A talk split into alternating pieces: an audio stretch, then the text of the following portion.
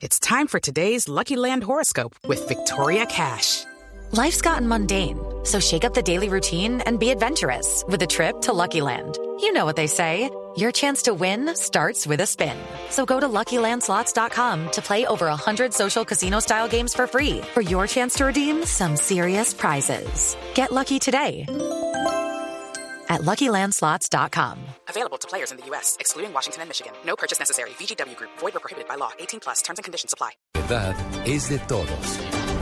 Dos de la tarde en punto, los hechos que son noticia a esta hora en Blue Radio. Se sigue complicando el paro nacional. A esta hora se presentan alteraciones de orden público en el Magdalena Medio. Los detalles los tiene Daniel Pedraza. Muy buenas tardes. En este momento la policía de Magdalena Medio está impidiendo la movilización de más de 1.500 campesinos provenientes del sur de Bolívar y que pretendían seguir la marcha de protesta por la troncal del Magdalena Medio. En estos momentos hay una reunión entre las autoridades de la policía del departamento de Santander, así como representantes también de las autoridades municipales y los líderes campesinos para llegar a un acuerdo. Desde el Magdalena Medio, Daniel Pedraza Mantilla, Blue Radio. Daniel, muchísimas gracias. Estaremos al tanto del desarrollo de esta información. Entre tanto, una difícil situación, también se vive en Barbosa, en el departamento de Antioquia, por cuenta del paro agrario. Según la Secretaría de Salud, miles de manifestantes presentan enfermedades como dengue, fiebre y paludismo en medio de las concentraciones que ya completan seis días. Desde Medellín, información con Beatriz Rojas. Hola, ¿qué tal? A esta alrededor de 3.000 personas se encuentran congregadas en un coliseo del municipio de Barbosa, al norte del departamento de Antioquia. Se encuentran reunidos entre campesinos, indígenas y comunidad de mineros. Eh, a esta hora ellos lo que hacen aquí es apoyar el paro nacional agrario. Sin embargo, se empiezan a presentar algunos problemas de salubridad como fiebre, casos de diarrea, algunos casos de dengue y hasta algunos casos de paludismo, por lo, por lo que la Secretaría de Salud del Departamento de Antioquia ha enviado una comisión para atender los casos de salubridad que se presentan a esta hora en el municipio de Barbosa. Y la información hasta el momento con Beatriz Rojas, Blue Radio. Dos de la tarde, un minuto, cambiamos de tema porque el presidente de Venezuela, Nicolás Maduro, hizo una grave denuncia. Aseguró que Estados Unidos está interesado en desatar una guerra entre Colombia y el vecino país. Según el mandatario, esta información ya habría sido entregada al presidente Juan Manuel Santos. Yo se lo dije al presidente Santos cuando hablé con él.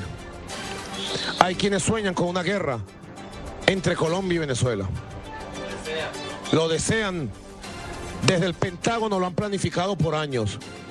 Nosotros no le vamos a dar el gusto. Entre Colombia y Venezuela lo que va a haber es paz. Dos de la tarde, dos minutos. La Cancillería colombiana y las autoridades del Quindío inauguraron en Armenia una moderna sede para atender a todos los ciudadanos extranjeros que visiten o vivan en ese departamento. Juan Pablo Díaz.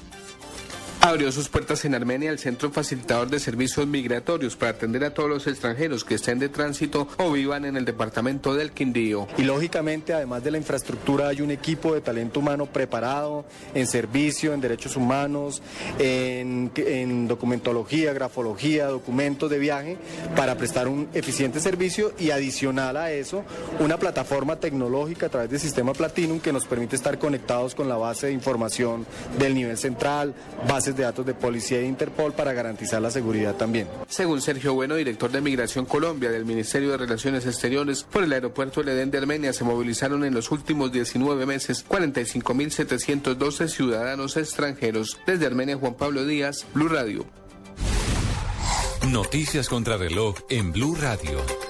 Dos de la tarde, tres minutos. Noticia en desarrollo a esta hora. El gobierno colombiano se declaró satisfecho con un acuerdo por el cual Ecuador desiste de una demanda en la Corte Internacional de Justicia de La Haya por las fumiga fumigaciones de cultivos ilícitos en la zona de frontera. Colombia entregará a Ecuador una contribución económica, la cual estará orientada a fomentar el desarrollo social y económico en esta área.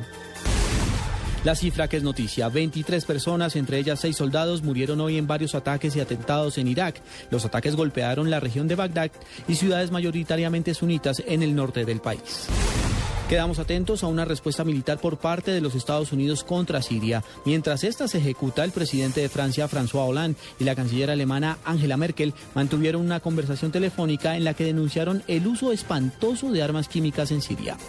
Ampliación de estas y otras informaciones en www.bluradio.com. Continúe en Mesa Blue.